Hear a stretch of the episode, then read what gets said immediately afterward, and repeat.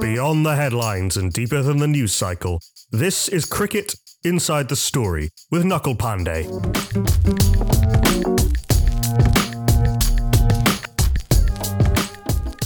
A 30 year old man born in Karachi and raised in Barnsley sits before a group of MPs and tells them the story of his professional life.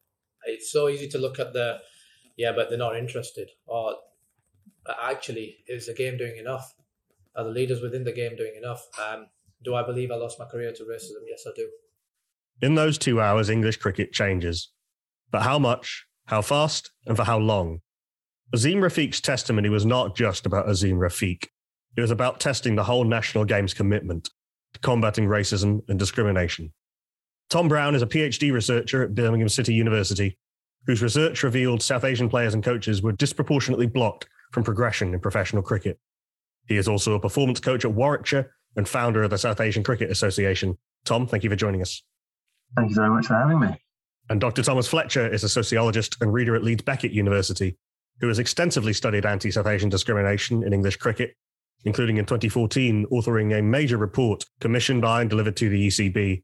The Fletcher report was cited in Azeem Rafiq's testimony, and Rafiq's lawyer Asma Iqbal described it as a key part of building their case. Thomas, thank you very much for joining us. Pleasure. Thank you for having me. On Friday, the 26th of November, just a few days ago as we record, the ECB and other key stakeholders published a 12 point anti racism plan. And it's that plan for how to move the game forward that we'll be discussing today. But we do need to start before then. And, and Tom Brown, I'll start with you on the South Asian Action Plan, which was published a few years ago. Given your research, did, did the South Asian Action Plan, in your view, set the right objectives? It's worth noting at this stage the plan at that time did not mention racism, anti discrimination, or anti racism once in its many, many pages, and doesn't, as far as I'm aware, set any serious targets for professional representation. Yeah, and I think that last point you made was the only thing I can really comment on with the South Asian Action Plan. Tom Fletcher will be able to talk more from a, a grassroots and a sociology perspective around engaging communities, etc. My research specifically looked into the elite talent pathways and from that analysis, which to be fair was done after the South Asian Action Plan was published, we can see that the, the decline in professional representation uh, for the British South Asian community at the professional game clearly is somewhere within the talent pathway system. They are the representation for British South Asian players is pretty healthy within the talent pathways. It's around 20% nationally. And from that, it drops down to 5% at the professional game. So what we need to identify is a lot of plans, a lot of strategies are always emphasized around grassroots levels. And, and as you allude to, usually don't have too many hard metrics to follow or targets to uh, to hit. Whereas, again, as you said, the, the South Asian Action Plan, I think of the 120 odd pages in it, only had four or five dedicated to the professional game. Uh, and, and they weren't particularly stringent in how they approached tackling the issue. But having said that, now we know there's an issue in the game, and I think we should be judged on, on how we, from now, go forwards and the impact we make from now. Let's get into the anti racism plan. The first section, the ECB headline, Understanding and Educating More. And the first point that is mentioned is adoption within three months of a standardized approach to reporting, investigating, responding to complaints, allegations, and whistleblowing. Start with you, Thomas Fletcher the current system is that you approach your your county, which doesn't seem to work because then you're often complaining to the same people who have been running the club that you're complaining about. What, in your view, is is the best way? We've heard about potential independent commissions. We've heard about potential external regulators. Could the ECB themselves be doing more at a, at a central level? It's a tough one, isn't it? Because you, you talk about that kind of objectivity, and I don't think it certainly can't rest with the counties. The counties have shown that they can't necessarily be trusted in, in that respect. Can the ECB be trusted in the same way? I think the ECB has to lead it, it has to set the parameters for it. I'm relatively indifferent about who should then oversee it. I think that what has to be clear is that whatever mandates come down, that it is dealt with, as we say, consistently, that there's nothing left open to interpretation. So, on that basis, it would seem to make sense that all complaints go through one place because then you know who the contact is nationally as opposed to, do you know what, that's the contact at Yorkshire, they're an independent person, but nevertheless, that wouldn't fill me with confidence. So I think there needs to be an independent line or email address, whatever it is, but that that has teeth. Ultimately, I think what matters is that these organizations can actually do something and that they have a voice and that they're not just a drop your ticket here kind of scenario where actually you have no faith that if you do drop your ticket there, that actually anything is going to happen with it. So I think the reporting from their perspective becomes really important. Do they report it to the ECB? Do they then report it to the county for the county to then ignore it? I'm not entirely sure, but it, what I would say is it absolutely cannot be left to the counties to to oversee this for themselves. And in terms of a an independent body that has teeth, the ECB have set up the Independent Commission for Equity in Cricket, which is currently receiving submissions, anonymous submissions from players and people who've been involved in in cricket, and is apparently receiving a number of, of submissions. I don't know if either of you know how well funded that body is, and indeed what powers it will ultimately ultimately have? Is it just going to be another case of this is another independent body that people can share their trauma with that ultimately doesn't doesn't go anywhere? My anxiety about the independent commission is that it will become Nakul, as you've just described, it's just a repository for people to vent, and that someone somewhere will collate the responses and they will produce a spreadsheet that said, you know what, we had 1,200 people that that wrote in, 900 of them talked about this, and 200 of them talked about that. But actually, you know, what next? Is this commission there to make recommendations? So, based on these 1,200 responses that we've had, these are the overarching stories that we're receiving. And therefore, based on the evidence, this is what we need to do. Do you know, I was tempted to fill out the questionnaire on the website to see what questions they actually ask, whether it is just there as a kind of open talk to us about your experiences or whether it is a have you experienced discrimination? Yes or no? You know, that kind of thing. But I think that sense of having teeth, at the minute, I think that that commission is there just to be a repository. I don't think that the next stage is probably open yet and will probably be based on how many responses they get and how big the problem is perceived to be. How dismaying was it, or what your, was your reaction to hearing senior figures at the ECB and senior figures at Yorkshire saying that they hadn't read the report? Can I ask you, Mr. Mr. Hutton, what does the Fletcher report mean to you? Doesn't. It doesn't. No. I'm not surprised at all, mainly because I think this is a part of a failing on my behalf, to be brutally honest with you, thinking, well, actually, that anyone would care enough about the work to publicize it. I think this this is a real lesson. And, you know, Tom's much better at this than me. It's a real lesson to academics, actually, about actually publicizing their work and saying to people, do you know what, we found something really useful and you should do something with it. I think that, that what has happened here is that you know, we, we've done a piece of work which was commissioned by a particular person at a particular level of an organization. The work was then done and sent back to that person who's read it and implemented whatever they needed to do. They then haven't gone, do you know what? My responsibility within this organization is to share it more widely. So I don't think it's a failing necessarily of these other organizations that they weren't aware of it necessarily at that time. I think it's a failure that they didn't know now. Because if someone had pulled me in front of a parliamentary inquiry and said, uh, you're going to have to talk about racism, my first inclination would be to say, what do we know? And neither organization had clearly done their homework in this in that respect. But was I surprised that prior to the parliamentary inquiry they didn't know about it? No. Because I think the work was set up and was delivered to a particular level of an organization. And I think it was that that was where it was always meant to be. If the Fletcher report was ignored, what hope do we have that this time will be different? Because thanks to Azeem Rafiq and his supporters in the media, cricket can no longer claim ignorance. Tom Brown.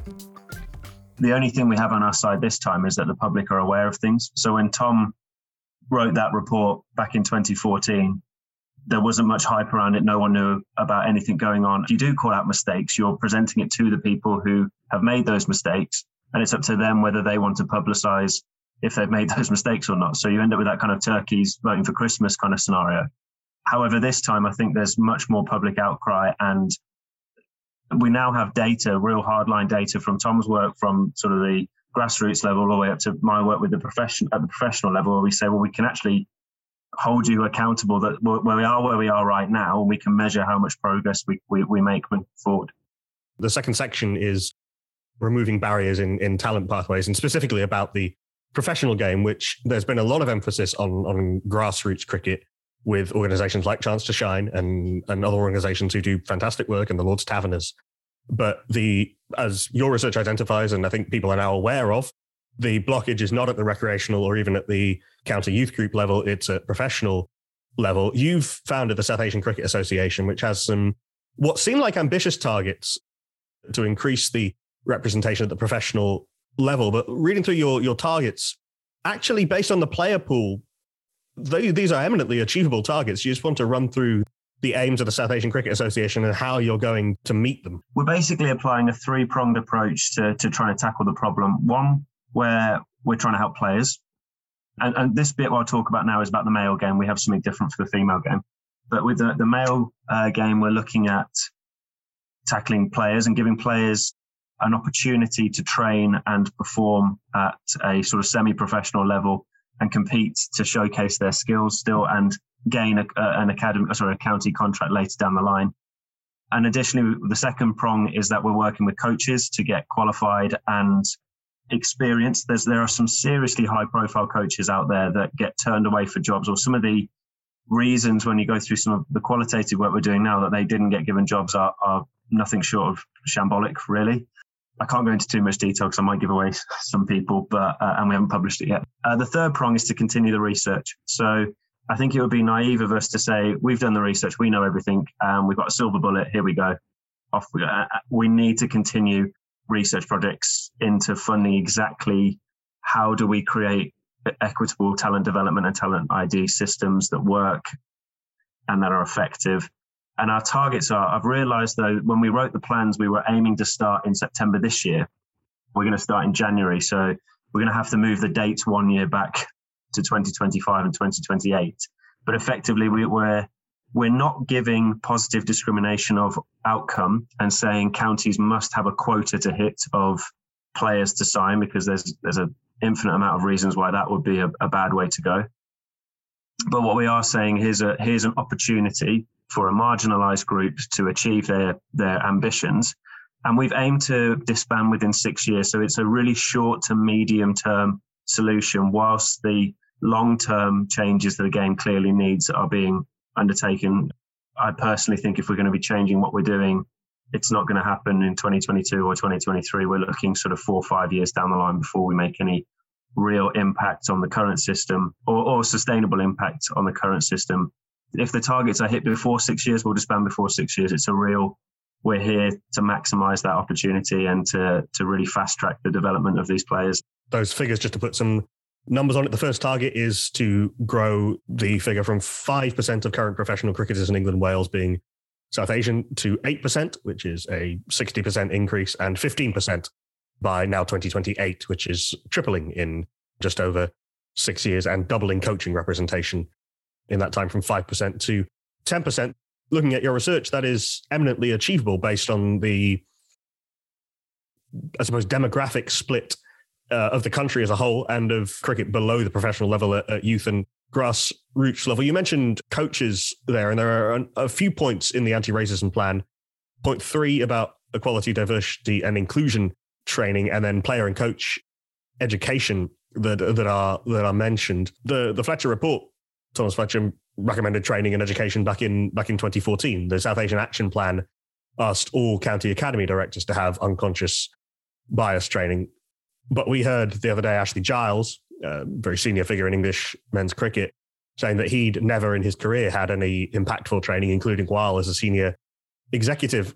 Uh, what does effective training on this look like? Because it doesn't seem like we've had any at this stage the training is important, just to reiterate that, because people would say, well, you know, what right, for instance, do Tom and I have to be talking about British South Asians and cricket? Because clearly neither of us are from a South Asian background. So, how do we possibly understand what it is like to be from a South Asian background, or indeed from a black background, or any other background other than our own, which is privileged in a variety of different ways, you know, what right do we have? Now, for me, the key to this is to say you don't have to be, for instance, South Asian to be a good coach for kids of a South Asian background. In some ways, it helps. It does help, and the evidence suggests that you know young South Asian kids would like more South Asian coaches. But what does matter unequivocally is that you have the ability to empathize and that you understand, you know, what it, you know, to a degree, what it is like to come from that background, or you understand why at particular times of the year these young kids might be missing from a training session, or why this might be happening, or why that might be happening. So when we talk about the training, it's not just about being able to, you know, unconscious bias training is kind of, you know, step one. But there's a much more nuanced and granular way of training to, to, for coaches to really understand what it is like not to be them, you know, not to be themselves, because otherwise they base all of their experiences on how do I recruit people who play the way that I want them to play? It's like, well, all you're going to do is just keep recruiting people that look like you and have come from your background what they have to understand is that there is a plethora of experiences and ways of doing it, of ways of doing, ways of being, and ways of playing. And they have to be able to get the best out of those players that don't necessarily, you know, come from their own background. What the training looks like to me is one that kind of embraces difference and it, and, it, and is sensitive to, you know, the diversity of people that play cricket, as opposed to saying, you know what, that's the way I did it and it worked for me, so that's the way I'm going to do it. And you know, and I'm going to coach these kids to basically be a replication of me. And I mean, you know, Tom, I don't know if you went through county systems as a youngster, for instance, but the number of times my Yorkshire coaches told me that I needed to change my action this way or I needed to do this this way. And it's just absolutely overwhelming.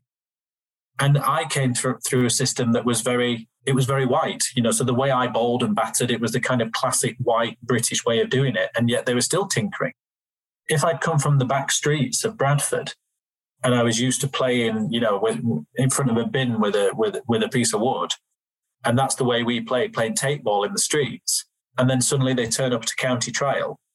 The way of doing things is completely different, and if your way is just to change the way they've done it to the way that you think it should be, then that that you're destined to fail those young those young people.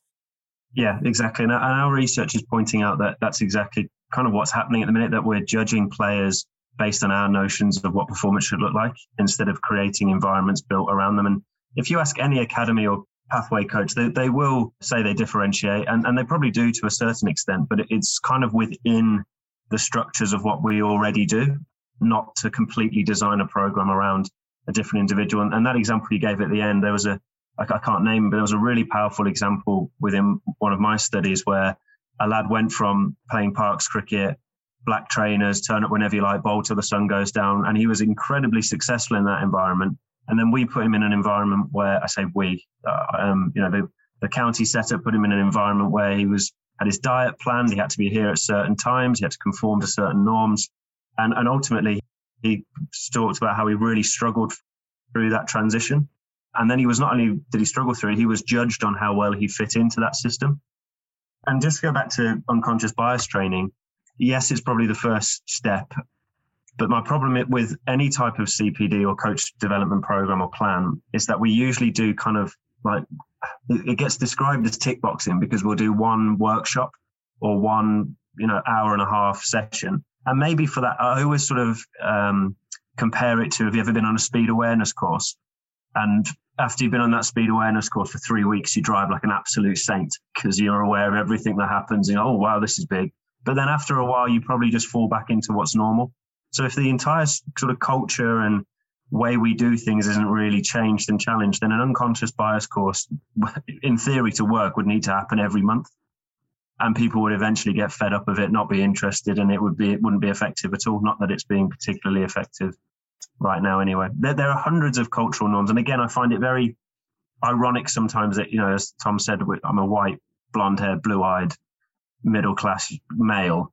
And I, and I'm trying to talk about diversity and inclusion. What, you know, what right do I have? But then it's this loads of different things around from different cultures around things like eye contact, how you re- respect elders, how you talk to elders compared to, that are completely different from westernized kids or backgrounds or cultures compared to more collectivist and Asian or Aborigine cultures. And effectively, if 95% of the coaching demographic are from one culture, then it's no surprise that 95% of the playing demographic are from that culture as well. we touched on the ideas of, of, of white privilege and the the South Asian Action Plan, for example, and indeed the anti-racism plan doesn't actually specifically mention white privilege. I note that the the Fletcher report does mention it as a factor in blocking progression up through the through the pathway. There is a section in the anti-racism plan that talks about addressing dressing room culture, which obviously plays a major role in the life of a professional cricketer or somebody coming into an environment from from an academy. Describe Thomas Fletcher for those of you for those who, who might not quite understand or have heard this term and aren't quite sure what it means. What that role of white privilege looks like in terms of blocking someone's pathway into cricket and through cricket. I think white privilege manifests itself in lots of different ways within a sporting setting. The primary example of white privilege, I guess, in the way that you know both Tom and I have discussed already, is that you know when you turn up to a trial or you turn up to a coaching session, that the vast majority of people who are there are also white, and your coach is white, and the other kids are white, and therefore your way of doing things, so the kind of white way of doing things, is normalized. And this normalization is really key here because the kind of normalized practices of being, the normalized ways of talking, the normalized things to eat, the normalized TV shows that people are watching and talking about, the normalized, you know, logo on your back. You know, it's a Gray Nicolls or it's a something else. And then you suddenly turn up as a young Asian lad and you've not got a Gray Nicolls, you've got a brand, you know, originating from the subcontinent. That is what privilege looks like. That through every single kind of layer of this system, you are faced with people who look like you. You are faced with ways of doing which are normal to your way of doing. The timing in which things take place is convenient for you because it's convenient for the coaches who are also white. You know, having matches at particular times of day that suit you because you're not going to be attending that particular religious festival or, you know, an acknowledgement around there's so many manifest the, the kind of normalization, you, or, or should say the the abnormalization, things like fasting.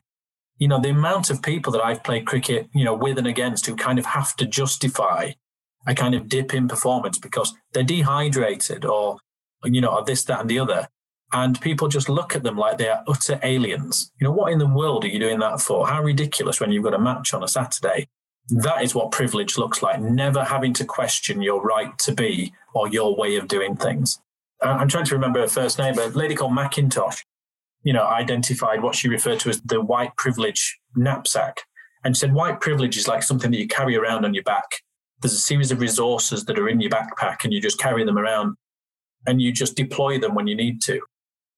It may well be, like I say, forms of humor, diet, sensitivities, you just carry them around and they're normalized. And ethnically diverse groups don't have those same barrel of resources that they carry around on their backs. Unfortunately, they carry around bricks instead that make their journey that much harder. I think it's that point about not having to think about these things and never having to confront them that is worth bearing in mind. That nobody is saying that because you come from let's say, a white private school background. And we'll come on to Tom, Tom Brown, some of your research about, about that element of how uniform the English professional playing court is. Nobody's saying that you won't have professional challenges or that you won't have to fit into another playing style or whatever it might be, or you won't go through dips in form, but you're doing that from a much higher starting point. I've heard it described as starting on life's lowest difficulty level if you're a video gamer, then that, that might resonate with you. But it's that very unconscious and that very assumed way that things will be a certain way and that you won't have to change particularly. Can I just add, can I just add something? Uh, essentially, I think you know you're right, and Tom Fletcher is far more qualified than I am in this area as well. So I don't want to go against anything particularly he said. I just think there's it's essentially what you're saying there as well. It's that you, know, you don't have to work harder to fit in, and you know, or you don't even have to do anything consciously to fit in.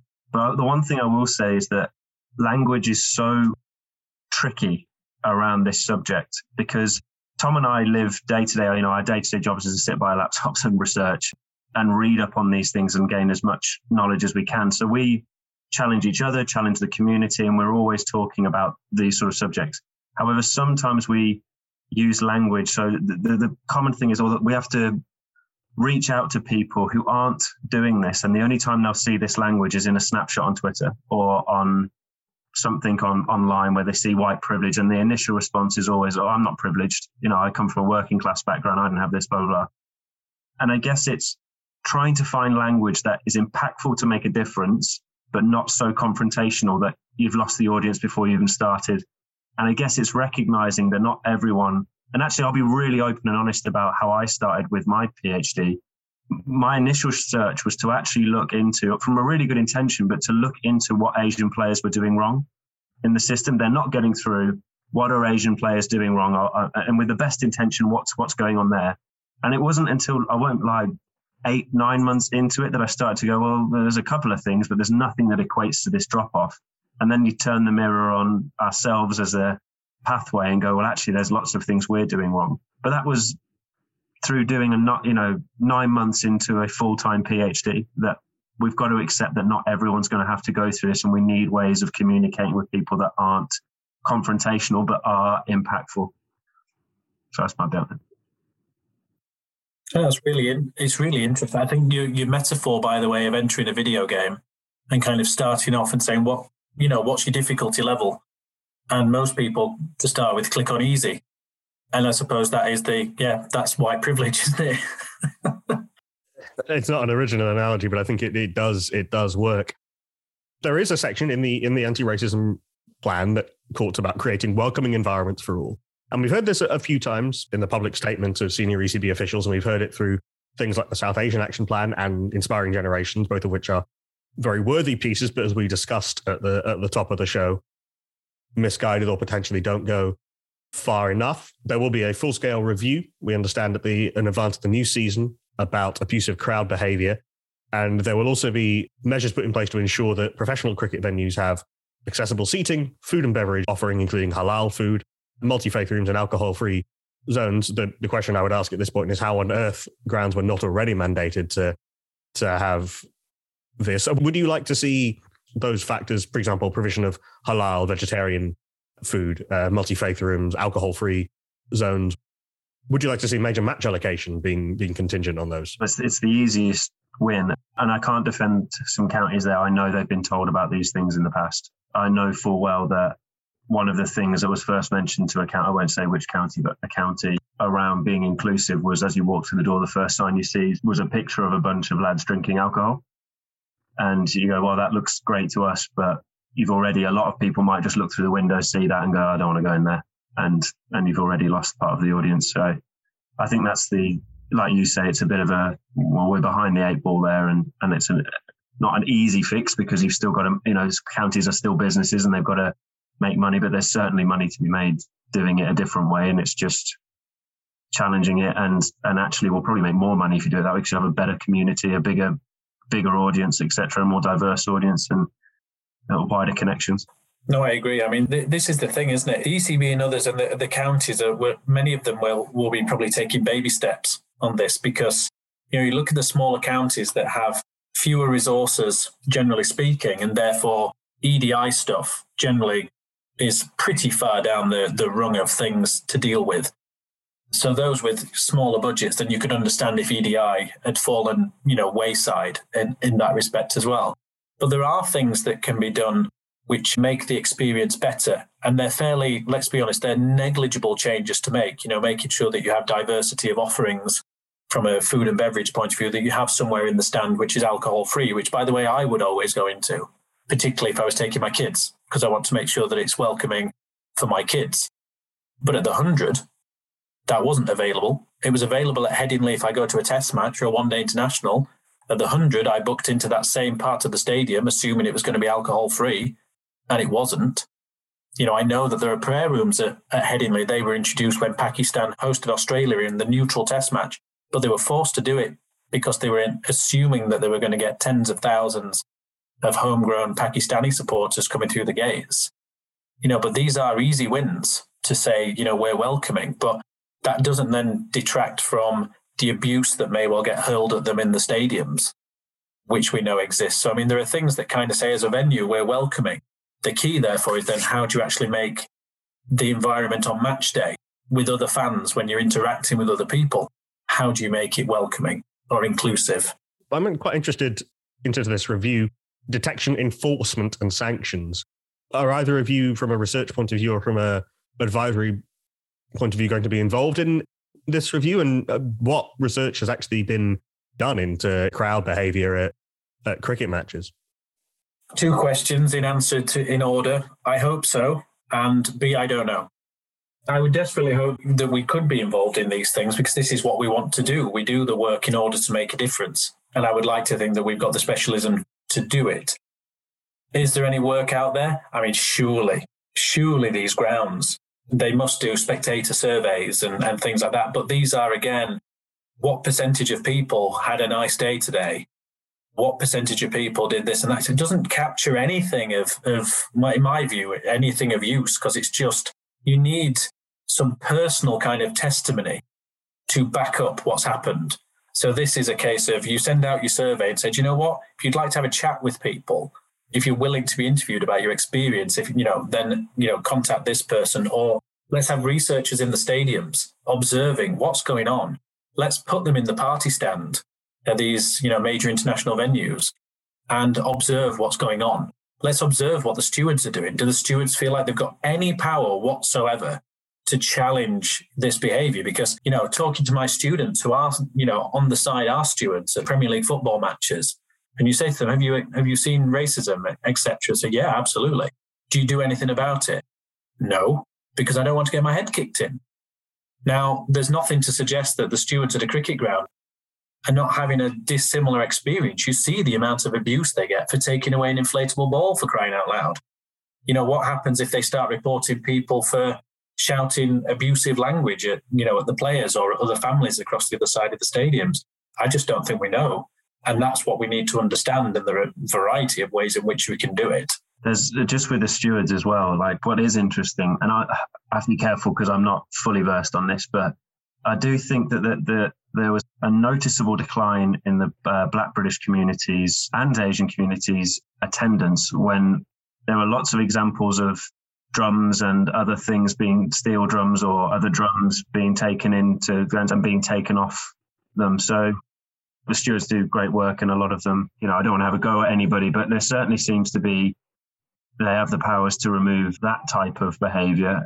But like I say, challenging, you know, thirty or forty quite drunk men might be a bit more challenging than than removing a, an instrument.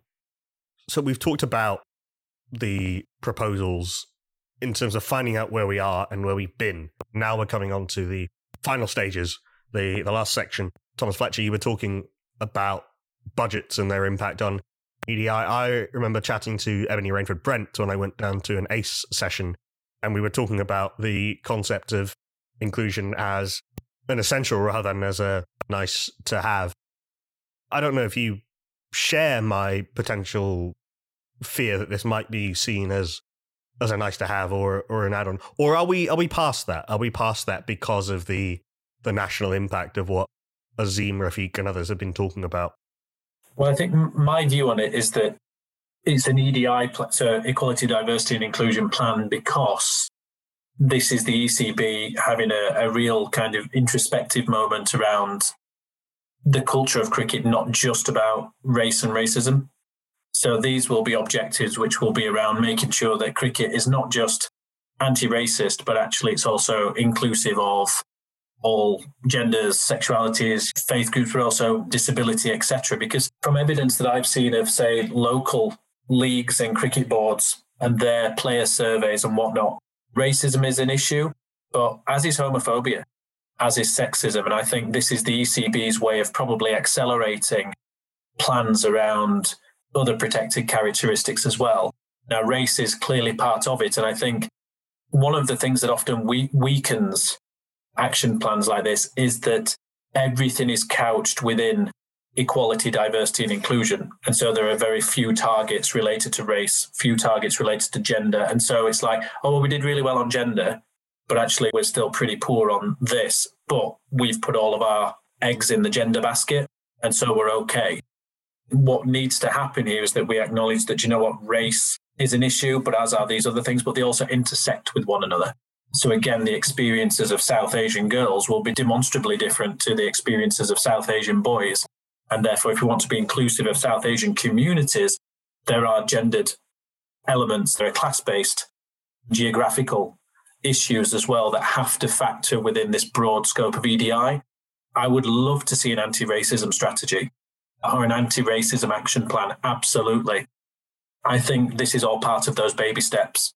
Let's make sure that we get a game that is broadly inclusive. We'll keep revisiting and reviewing. And if problems kind of persist or emerge in that time, then you may well end up with task forces which are dealing with gender or homophobia or racism. The statements of the, the anti racism plan might seem a little watered down in, in that regard, but it is worth pointing out that this was a statement agreed between the ECB, all of the first class counties, all of the national counties, the PCA, and a number of other bodies as well. And I, it does seem that there's been a certain amount of negotiation going on, as you might, for example, as the communique from a summit. Some, one of the targets it does set is diversity at county board level and at national board level. And the relatively aggressive targets, um, in the, the deadline for them is April 2022. You in your report, Thomas Fletcher advocated for some affirmative action in hiring processes. Do you, Tom Brown, do you, Tom, agree with that? Would you, for example, the Rooney Rule is something you hear about a lot in sports administration. Would be that would that be something that you would advocate for in in in the hiring of senior management at, at clubs? In the boardroom is different to everywhere else, and I think we need to be really clear on that because in the boardroom you're there to represent the community you're there to, to represent, whereas other jobs are potentially more performance based. My problem with the Rooney Rule is it can literally just be seen as a tick box exercise. We've we've spoke to a minor a member of the minority community. We did our job, and we're therefore we're inclusive. What we really should be doing, to some degree, is what we're trying to do, is understand what are the specific barriers, so that why aren't they applying for these jobs off their own bat, and why aren't they getting these jobs anyway? And then once we've identified those barriers, put in specific interventions, as we just Tom mentioned in the, in the last question, specific interventions that are designed to make an impact for that issue. That's where we have this sort of equality of opportunity or positive discrimination of opportunity. Say, right, this is specifically where the Black British community needs support. This is specifically where the Asian community needs support, and then Asian females, and then you know, the intersectionality models where you know things all intertwine and you're not just you know we are white male straight, etc., and all the things that build us up to who we are. I think if you start having quota systems, we'll, we'll end up creating more problems than we're solving, I'm being really honest, because I think you'll end up with a huge resentment. I think it was necessary in South Africa because actually that's where the majority group were marginalized, i.e., the black community far outweighed the white community in South Africa.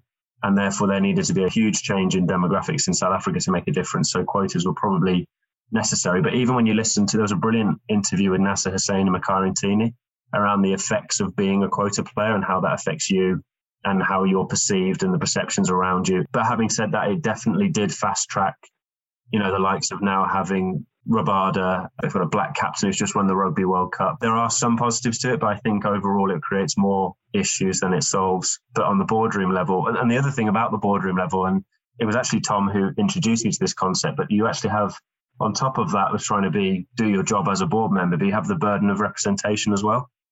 And you actually then have to sit in that boardroom and try and represent the community you represent, which is not easy and adds an additional thing for you to do as a minority player that others, again, when you talk about white privilege, that's something I would never have to do is represent the white community in a room I walk into. And interestingly, more often than not, at that board level, those roles are implicit as well. So it's those ethnically diverse board members or it's the female board members who kind of take it upon themselves or make an assumption that they have to then be the champion of those groups of people. So people like them, even though it's never been communicated to them, it's not within their remit of joining the board, but they feel a degree of responsibility and they look around and they think, well, that's clearly what I'm here for. You know, that is my job, even though it's not.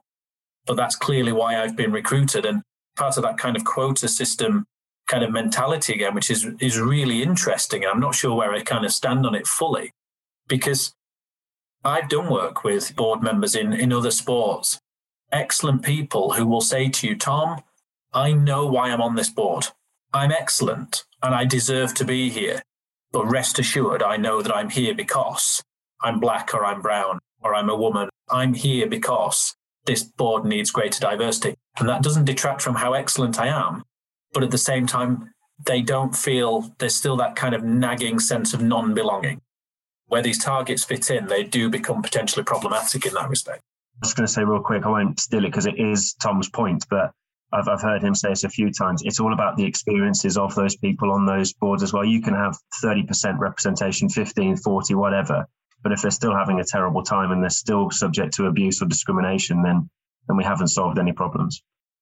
There isn't an an easy answer to to this question because there is no doubt that some element of affirmative action can accelerate change. But of course, feeling like you don't belong for whatever reason is not going to help you perform. And moving on to performance, part of your research, Tom Brown was talking about player pathways and talking about the performance levels shown by members of different groups, and in terms of whether they get selected or or not, whether performance could explain the drop off. Spoiler alert: no, it couldn't. The ECB said have said that they wanted to introduce anonymized recruitment tools for at management level. I know they actually did this because I tried to apply for some for some of the jobs that they hired for the hundred, where your skills were plotted on a sort of skill matrix. Very similar. If you play Football Manager, you'll see you'll see that sort of skills diagram. That strikes me that that could be applied to to pro contract and and player performance, where you can take out some of the biases, perhaps. Essentially, taking uh, taking skilled players and almost taking their names off it, like you might with a with a CV search. Yeah, I don't, I don't think that will happen because I think where it's different when you're uh, you're playing is the people who decide whether you get a contract or not. Are, it's the subjective views of very few at the minute. So if you wanted a contract at a county, it would you probably have to impress the skills coach that you represent, so your batting or bowling coach at the, at the uh, senior level, the head coach, and the director of cricket. And if you got two out of three ticks, you're probably going to get a contract. To get a contract, you have to have played within the second 11, or you, most likely you play within the second 11, you play within the first 11. And it's at the moment, whether you get a contract or not, is how you fit into that environment from a performance basis and from what we're finding out now off the pitch stuff, you know, around character, which we, I could talk for days about with the, the character stuff. But essentially, I don't think there can be an anonymous thing because it's not an application process. It's a very long trial and effectively that trial starts from you know whenever you enter the system to whenever you leave it and there's no way you can make that anonymous really. Presumably you know if you take away that take away the trial which is you know more often than not where particularly young kids they're invited to a trial. If they perform well on the night then they get the nod. Some kids probably come with a little bit more leeway in terms of their performance on the night other kids who are more precarious if they don't perform well on the night that's them done from your experience, do you think there is any evidence anywhere to suggest that if you just had a hundred people's stats, so innings, runs, average, balls bowled, maidens, etc., etc., so they were anonymous. Do you think that from the statistics of, say, young South Asians who are coming through the system, if you took their stats alone, and you took away actually meeting somebody in person, do you think there would be more who are progressing up the ladder? Do you think there is actually that oh, talent that just never get the chance? There's definitely the talent. Like that's that's almost you know unquestionable. It's what we do with the talent when it's in the system and, and how much of effect it has on their development. So a lot of it is are they entering the system where they had enough talent to make it and we mess them up? that was the initial question, or are they messing it up? And that's where I said initially I look too much, you know, to be really crude. What are they doing wrong and not are we doing wrong? With the anonymous stat stuff, there's you can do something with it, but it can't be at county age group because at county age group you don't have any comparative stats to draw from. Like they, they haven't they haven't all played the same level where you could say he averaged 40, she took 50 wickets. They're all in different clubs, different leagues. So county age group, no. Once you're in the county age group, you could potentially do that, but then there's always going to be the argument of which stats do we use? Like is averaging 40 a true representation of your batting, or if you average 35 but you play two or three match winning knocks, is that better? What you could do, and, and maybe what would be better, and like a sort of amalgamation of the two, is you, as part of the selection process, you could have everyone's stats there and on match performances anonymous without names or pictures. And then you could ask coaches to rank these stats and where you, you, you would place them, and then reveal the pictures to see who they were to then discuss. Yeah. That that might be a better way of doing it because ultimately whilst there is the argument of sort of a moneyball approach, and I think that will work or could work at the professional level where there's a ton of data and it's all across the board, and you know exactly the standard they've been playing, and and the analysts are full time mathematicians, effectively, most of them are. I just think there could be a middle ground around academy or EPP or, or even potentially contract level. But I think with contract, it's so. If you're a young 19 year old and you're playing in the second 11 at a county, you know you're being watched and you're being eh, you know your stats are being taken into account. When you get at the end of it if you anonymize things and show them to the people they're still going to know whose stats were who because they've been there. The problem is i guess is once you're in that system and you've met coaches for instance they've probably already formed a judgment. And it's difficult to change people's perceptions isn't it? I mean i you know you'll have played with people who got opportunity after opportunity after opportunity and 90% of the people in that side are looking around going, why is that person here? Because they are utter rubbish. That kid was never the black kid. That kid was never the South Asian kid. That kid was always the kid that went to some nice private school somewhere. They would seem to be more resilient to the pitfalls of the system than uh, than other groups. The word you might hear there is that they've got class or they've got it, whatever that that it that, that it might be this is the bit I'm researching at the minute, and it's really winding me up because we always get quoted around, oh, you know, they've got that, like, like you're saying, something about you. They've got that X factor, that that bit of character. The only thing that has been identified through the research that has an effect from a psychological point of view on professional performances and doing well from a batting point of view is resilience.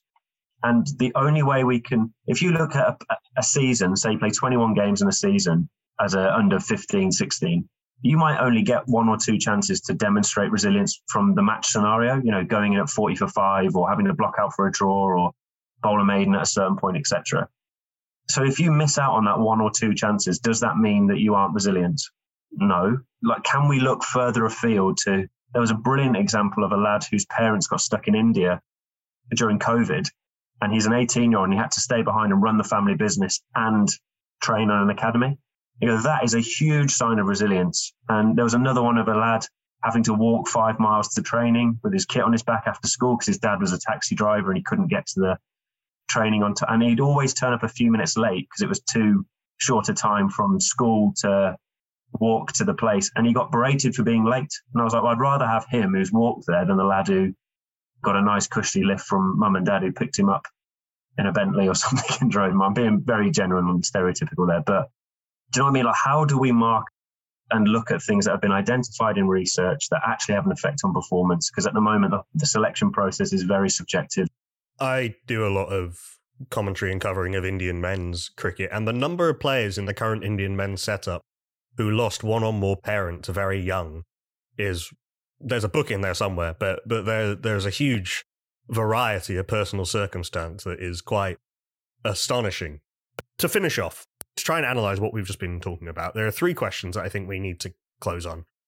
Will the plan succeed? If the objectives are met, how much will it help? I.e., are these the right objectives?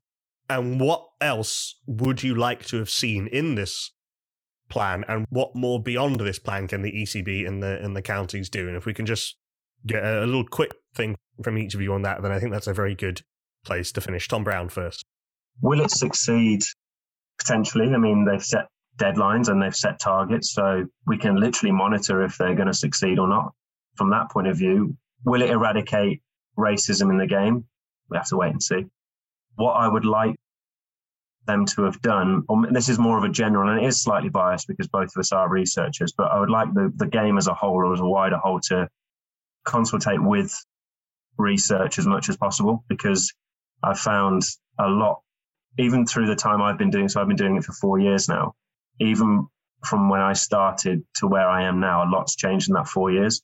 It's going back to what's actually at the forefront of research. What are the people whose jobs it is to research these topics? What are they saying? And use them instead. Of, I think cricket's got very much of a that's the way we do it type of approach at the minute. And and that needs addressing and probably is what has led to, to some of these issues over time. Will it succeed? I don't think that we're really at a point where we should consider an endpoint to be able to say job done. because I think that, as Tom's saying there, that what cricket needs to be is more agile to respond to challenges. So I think will it succeed? Probably in certain metrics at certain points, but I don't think that it should ever be considered that this job is ever done because cricket always has to look at itself and, and all sports have to look at themselves and constantly adapt. The ECB's 12 point anti racism plan, backed by a £25 million budget, is a start. But if English cricket is truly to remake itself into a game for everyone, it cannot do it alone. The final word goes to Thomas Fletcher. What would I like to see? I'd like to see a focus on experience, which comes back to the research angle because I want to know the experiences of people who play the game and people who drop out of the game. You know, so why do they drop out? You know, is it because actually they lo- they lost love of it? Is it because of other factors? But I want to see it focus on experience in the stadiums. I want to see experience of people on the coaching pathways. I want to know the experiences of young kids going through the system, as opposed to just at a particular moment in time when we think there's a problem. This should just be built into the work that's being done. Do it properly.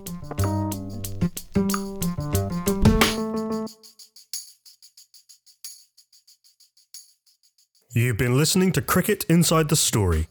It was presented, produced, and edited by me, Nakul Pande. My guests were Tom Brown from Birmingham City University and Dr. Thomas Fletcher from Leeds Beckett University. The music is by Broke for Free and is available from the Free Music Archive. You can find more information in the show notes. If you like the show, give it a five star rating and review, share and subscribe so I can make more.